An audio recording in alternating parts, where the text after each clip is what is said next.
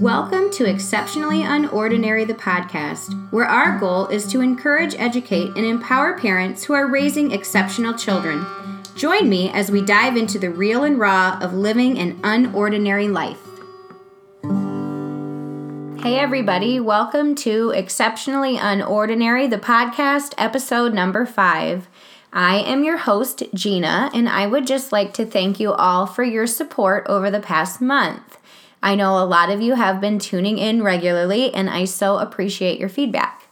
This week, we are going to tackle a tough topic when is enough enough? If you are the parent of a child with exceptional needs, and your child is in school, I'm going to go ahead and guess that this question has come to the forefront of your mind on several occasions. Where is that line in the sand?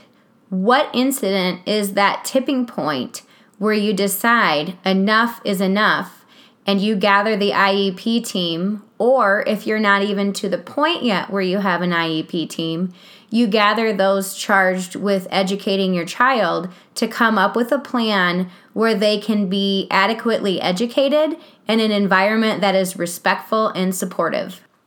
So, this is a pretty heavy topic, and we can go in all sorts of directions with this very question when is enough enough?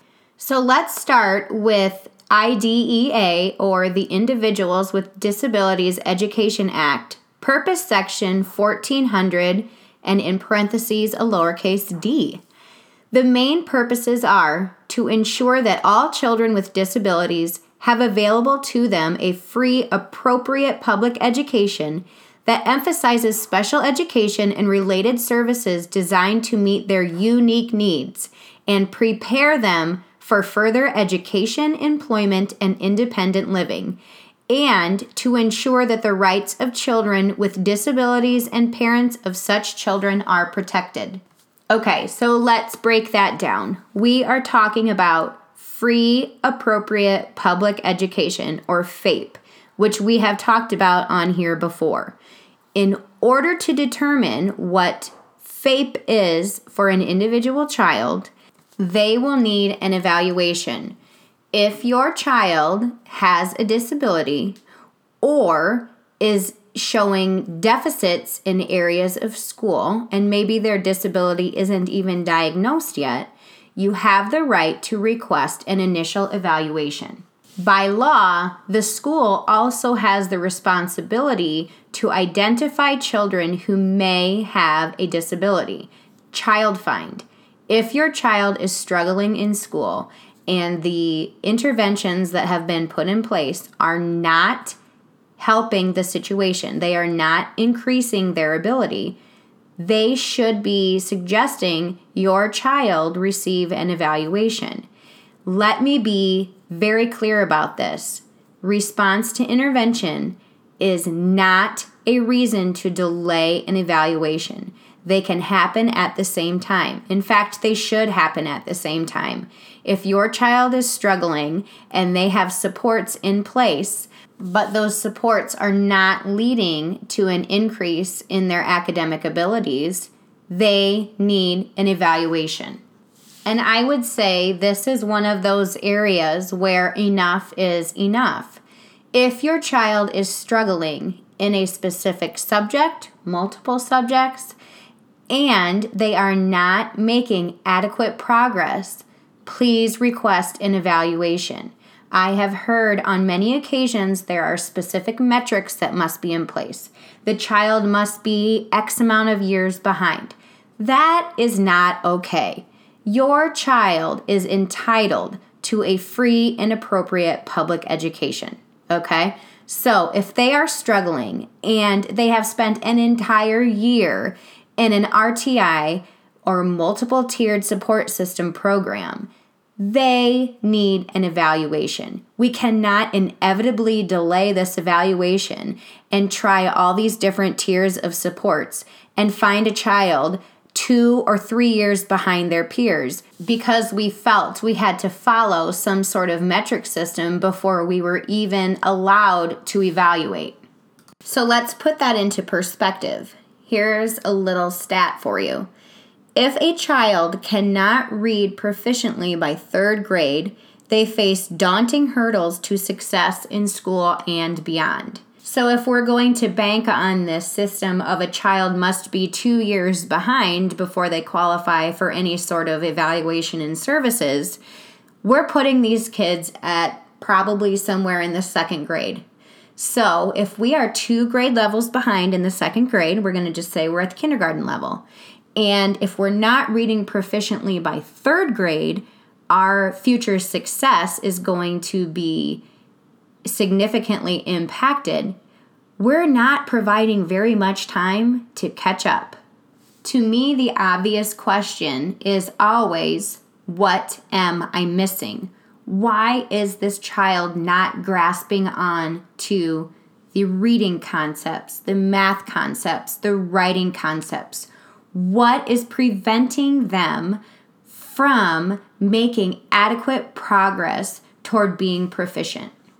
I am much more in favor of a system that preemptively evaluates than waits until it is too late. What if you give this child an evaluation and you find, oh, wait a minute, here, here's a deficit? Maybe you're just not seeing it. Perhaps you feel that they are just not willing to put in the work, or they're not working hard enough, or they're defiant. Look into the reason why the child is not grasping the concepts. So I fully understand that today's classrooms are full. There's too many students in a classroom for just one teacher. But how are we going to work around that roadblock? Here is another example of where enough is enough. As a parent, you know your child best. We have discussed that you are the expert on your child. So if you see a repeated pattern of an area in which your child is showing deficits, for example, I always use writing. If your child has homework and they come home and this is an assignment that should take 10 minutes, 15 minutes, and two hours later, your child is still working on that assignment, there's likely something going on. Okay? Your child might kind of be a wallflower in the classroom. They might not act out. They might not make any noise. They might not ask questions. They might just silently kind of sit there and just get by. But you, when you are at home with your child trying to work on their homework, and you notice this repeated pattern of struggle, your intuition, your gut is probably telling you something is not right here. That is the time to call in your child's team, your child's teachers, administrators, whatnot.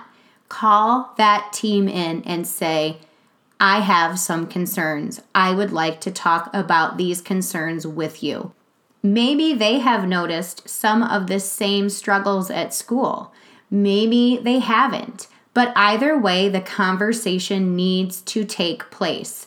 The longer we ignore this or brush it under the rug will cause your child's frustration level to greatly increase, and they will have a difficult time catching up.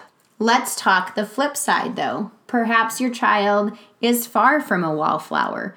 Perhaps they are in class and they are not doing their work, or they are acting out, or they are getting visibly frustrated and upset. Those are clues, people. Those are clues that something is not right. And we need to be open minded and listen to those cues. As I have said before, I truly feel that there is nothing worse than a misunderstood child. And I feel very, very passionately about this because I, in my brief experience talking to people in a year's time, have heard so many stories of children who have needs that have gone undiagnosed and they are crushed. Their self esteem is crushed. Their belief in themselves is crushed. They are misunderstood. How many children are sitting in classrooms all over this country that are not appropriate. How many children are placed in behavior disorder programs because they quote unquote act out, but the reason they're acting out is because they don't have the skills to perform what is being asked of them? How many children have wonderful futures ahead of them, but their opportunities are crushed in elementary school because their needs have gone undiagnosed for so long that they have given up. How many of these kids get to high school and say, screw it, I'm done, and drop out? We are failing our kids if we are not properly identifying their needs. So, if you are a parent of one of these children and you feel that the school is just not listening to you, you have reached your point where enough is enough. Request that initial evaluation. If that initial evaluation request is denied, do not give up. Parents are very intuitive. We know when there is something going on with our child. We are the experts. And schools are just overloaded right now. I get it. I get that teachers are overloaded, administrators are overloaded. So please take the parents' input and place some serious value in that input. These are our children. Our ultimate goal as a parent is to see our child grow up to be a successful, thriving adult. We do not want our children to be crushed at the ripe old age of six, seven, eight, nine. We don't want to see them crushed and watch their future unravel because the system has failed them. We've talked a lot about academics in this podcast thus far, but let's talk about this very important point. Education performance is not only academics. It is not just academics. IDEA and the regulations clearly establish that the determination about whether a child is a child with a disability is not limited to information about the child's academic performance. There are other domains in which a child may have a deficit. It might be communication, it might be behavior, it might be socialization. So, if you have concerns about your child in various areas outside of academics, please, please bring those up to your child's educational team. On countless, countless occasions, I have heard parents say, Well, I've brought some concerns to my child's teacher, and the rebuttal is, There are no academic concerns. Their test scores are great. They're passing their classes. That's great, guys. But you know what? There's a lot more to a person than just their test scores. One area that is often overlooked is socialization. There are several conditions that impede one's ability to appropriately socialize with their peers ADHD, autism, Tourette syndrome. The list goes on. So, if we have these children who might perform just fine academically, but struggle making friends or struggle with appropriate responses or personal space, those are deficits, and those deficits need to be addressed. Our system is so focused on academic performance that we often miss the whole child. We miss all of those areas that don't include academic performance. How many children out there are bullied and picked on repeatedly because of their lack of social skills? How many children in our schools feel isolated and alone because they lack social skills? This is an area that we need to hyper focus in on. We have many, many children out there who struggle socially. They need to be supported. Their social skill levels need to be evaluated. We need to know where their skills are lacking so that we can help them improve their relationships with their peers so that they can go on and have a nice, bright future. Socialization is key to future success. We need to know how to interact with other people. Is it okay if your child has deficits? For sure. My son definitely does. But that doesn't mean that I don't think in the future he'll be successful. We just need to understand some basic social skills. Creating an IEP that addresses those deficits and creates a plan to model and improve those social skills is imperative for future growth. IDEA is complicated. It is a lengthy law, but it provides many protections for both the child and the parents. So, this brings us to the pressing question of when is enough enough? I've posed this question to my tribe and I've gotten some great responses that might help you in your journey with your child. Melody shared that her tipping point was when she saw her son being treated as less, less deserving, less capable, etc. It's not okay. He is plenty capable, plenty deserving. He is enough, and in many ways more. Erin shares that the administration within the district she resides in outright knew they were breaking the law and didn't care when she addressed it with them. When one person thought they could trump the whole IEP team's decision and they still think it's okay. These are prime examples of reasons why parents get to the point of saying enough is enough. These are our children. We are the primary investors in their future. We want our children to be part of a system that places value in providing them with the appropriate placement, the appropriate services, the appropriate educational plan to help them learn, to help them thrive, to help them overcome and adapt. We want our children to be resilient. We want our children to have a future that they can take the skills that they have learned, their talents that they have been given, and pursue their passions as adults. Truth be told, we just want our kids to be given a fair shot. So, what was our family's tipping point? What was our line in the sand? I had to contemplate this question for a little while and I jotted down some notes because for us, this was a situation that spiraled and spiraled and spiraled to the point where we knew we could no longer subject our younger son to this environment any longer. And if I look back on everything, it started pretty quickly after we started his kindergarten year. And basically, what it comes down to is a lack of understanding by the educational team, the unwillingness to listen and to be open to suggestions, and chronic inflexibility. When our son has unique needs, and especially those needs that come with Tourette syndrome, people have to be flexible.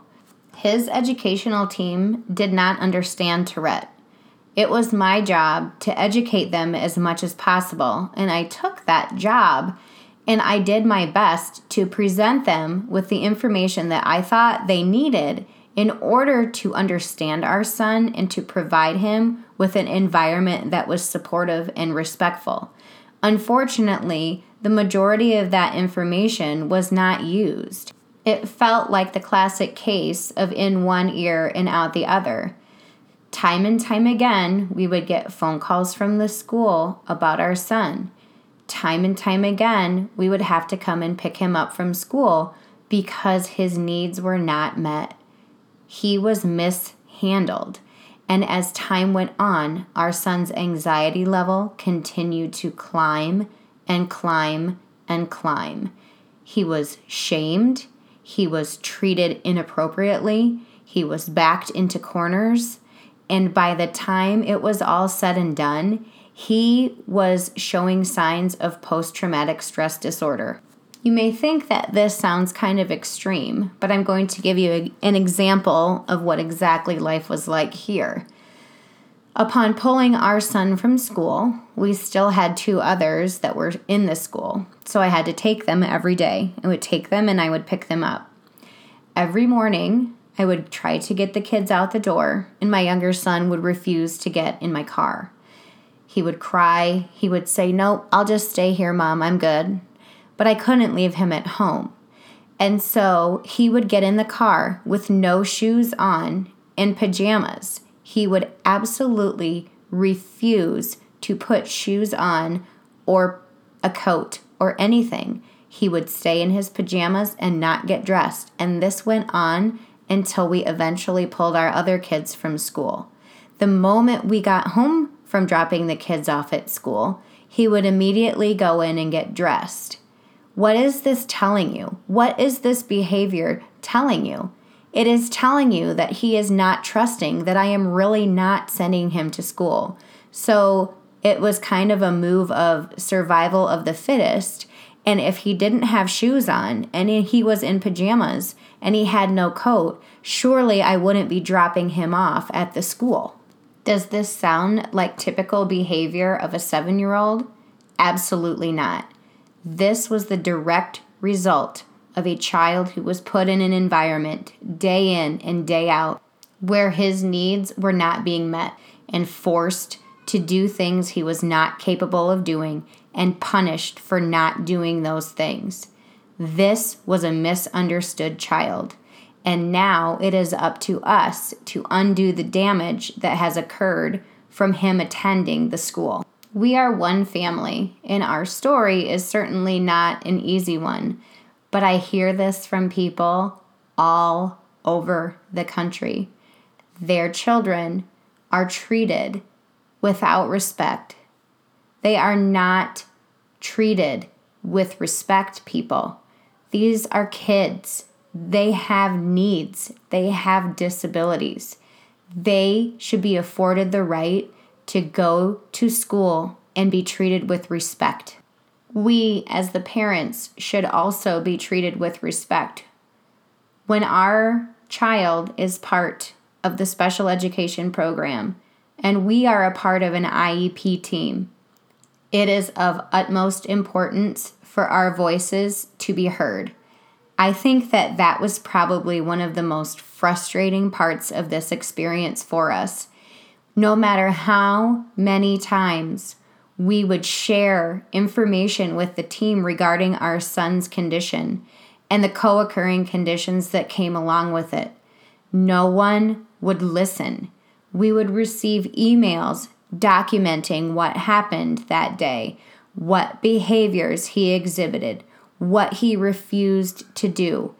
And if I could have a dollar for every time I had repeated myself saying, This is part of his disability, you cannot punish him for his disability. Did you know that you cannot discipline a disability out of a person? Seriously, you can't. So we need to be flexible. Our education system needs an overhaul we need the expectation to be that we can send our children to school. They will be well taken care of and they will be educated appropriately. I don't want to have to continue to hear the stories from family after family after family about the mistreatment of their child. We cannot accept a behavior program as a melting pot for all children we don't know what to do with. This seems to be a trend that is very disturbing to me. Countless people that I work with through the parent empowerment groups have children in a behavior disorder program. They don't belong in a behavior disorder program. Their needs aren't met in a behavior disorder program. They have a disability. They have lagging skills they lack certain skills. They need to have an appropriate education plan that addresses their needs. They don't need sticker charts, rewards. They don't need that stuff. They need an understanding team that can help them achieve their goals. They need a team that treats them like a human being with dignity, with respect, without shame. They need a support system that can help them attain their goals, become successful at school, and have the emotional stability to make it through the day. And that emotional stability comes when people listen, when a child feels heard, when they understand that they aren't going to be forced to do something that they cannot do. That is when a child will be emotionally stable enough to make it through the day. Fight or flight is a real thing. And if you feel threatened day in and day out, you're going to fight. That's just how it works. And to program a child's brain to be constantly in this fight or flight mentality is doing damage to that child. So, this is a pretty heavy episode. And how do you know when enough is enough? You know your child. You have to watch your child. When your child is hanging their head and they are having massive anxiety about attending school, when they are acting out, those are all signs that something needs to change. And as a parent, you're going to have to be the one to take the lead on that. I know it can be intimidating to sit in a room full of people tasked to teach your child, but you have to do it. You have to share what you're seeing. You have to share your concerns, and you have to be sure that that team gets on board and tries to figure out what is going on, what are the deficits, what are we missing, and what kind of a plan can we create that is appropriate? What kind of services can we provide that are appropriate? What kind of goals can we devise that are appropriate? How can we get this child on the right path? How can we encourage them? How can we use their skills and their interests and their talents to help prepare them for their future. These children are going to grow up and be adults. It is our hope that they can grow up and be successful adults, but they cannot do that if they are beaten down and not appropriately serviced while they're in school. So, if you are listening to this and you're kind of envisioning your child as the child who is hanging their head down low and who has no self esteem and who comes home often emotionally spent after a day at school. What are you going to do? When are you going to draw that line in the sand and say, enough is enough? You have to be the advocate for your child, and you have to know deep down inside that something needs to change. I'm sure that there are plenty of you out there who actually have good experiences at school. I wish that I could say that we were among that group, but the fact of the matter is we were not. And so it's my job, it's my purpose to be that voice. It's my job to encourage you to be courageous and get out there and call that meeting and bring your concerns to the table and share with that team that you feel your child needs an evaluation. They need a reevaluation. They need a better plan. They need other services. You have to be that voice. And please don't feel intimidated. And please don't feel like you're being an over the top parent. And please don't be ashamed. This is just your life. This is what you have to do. You have a person who's counting on you to be their voice. And my job is to encourage you to learn all you possibly can about how IDEA works. How does the special education system work? How does it protect your child? What are your parent rights? That's my job. And so if you find yourself lost, you can always, always reach out to me. My contact information is on our website. The website is www.parentempowermentgroups.com. You can get a hold of me, I can help you. And so, my goal is to help parents over the summer really think about what their children's needs are. Are their children being successful at school? Does something need to change for them? Do you need to explore if there are some unrecognized deficits? so that when your children return to school, they can be set up for success. Nothing, nothing could be more frustrating for a child than to be put in an environment where they fail. We don't like to fail. They don't want to fail. They're children. They want to learn. They want to go to school and be successful. They want to have great peer relationships. They want to feel good about themselves. And it is our job to help them get to that point. I would love to hear some of your stories about what is your tipping point? Where do you draw the line in the sand? Because I would like to follow up with that on our Facebook page and our Instagram feed. So, thank you so much for joining me today. I hope that you've taken something away from this discussion. Please do not be afraid to reach out. If you have that little inkling inside of your mind that, geez, I think that I might need to do something, please do it. You have to do it. You can do it. Thank you for joining me on Exceptionally Unordinary. I hope you have a great week, and I will see you next Thursday.